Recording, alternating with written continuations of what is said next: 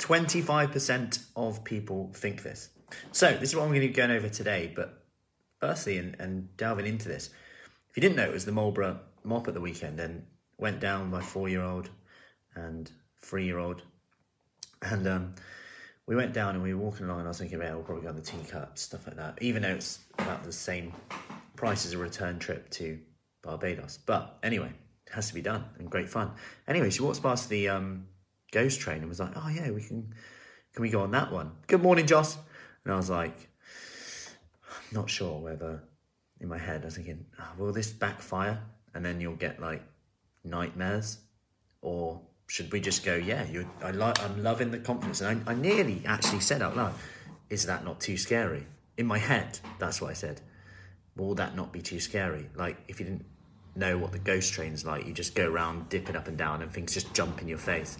Like graveyards and Frankensteins and ghosts.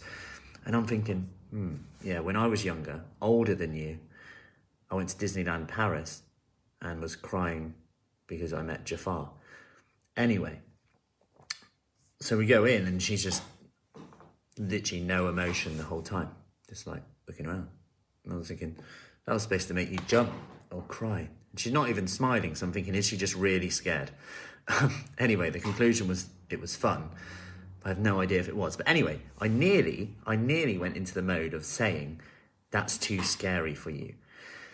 And it reminded me of something I said the other day in that, and, and I've seen this before, but it, one of the ladies messaged me because she feels like she's found a place where, you know, I, I'm actually just training, I'm exercising, feeling comfortable consistently, and I don't have to think much about it. I actually enjoy it.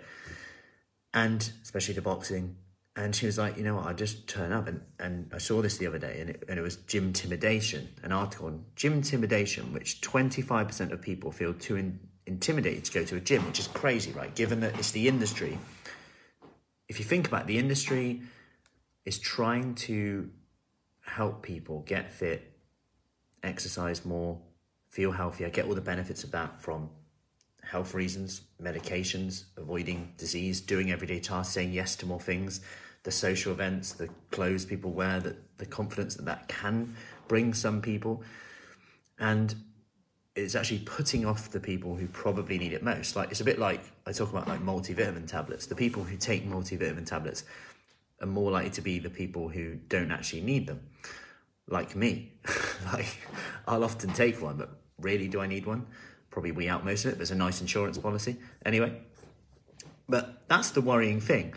And it's it kind of re- reminds me of when we go back to kind of why we actually started doing this, was, which was I was personal training in a gym at the time, and um, then he got real panicky, felt really nervous, and, and actually just wanted to basically had a bit of a panic attack. Hey, Karen, and wanted to um, just literally get out the gym. It was a commercial gym, so we ended up having a coffee, chatting through a few other things, thinking about stuff she could do at home. Then we started training her in her home. Her friend came. Fast forward, here we are now, and this is where it all kind of went from because she almost just felt like every time she would go in the gym, she'd feel motivated, but then wouldn't have anything to go to.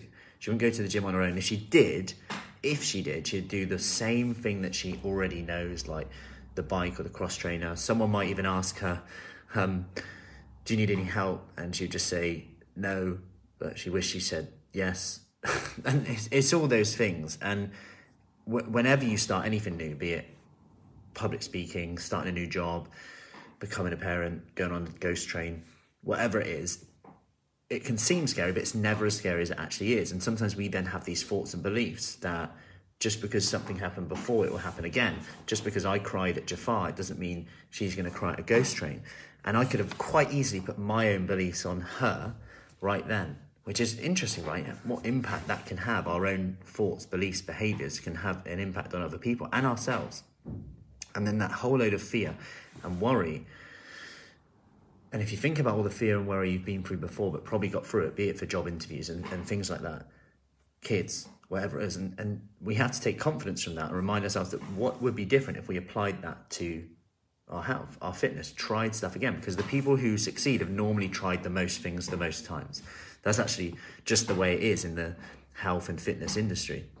But I get it, you can lose quite a lot of almost trust or confidence in in an industry and in ourselves if we go oh yeah but the brain will go yeah but you failed before you failed before oh you're you're, you're it's working now but will it work when you've got this on when it's got this on and these are the types of strategies i'm going to be going over in my free talk free training on wednesday the 20th of october which is now just over a week ago away sorry not ago now just over a week away so that's wednesday the 20th of october 8 p.m if you want to come in on that comment below of comfort eating. I'll send you the link. You do need to be in our private, um, free private group.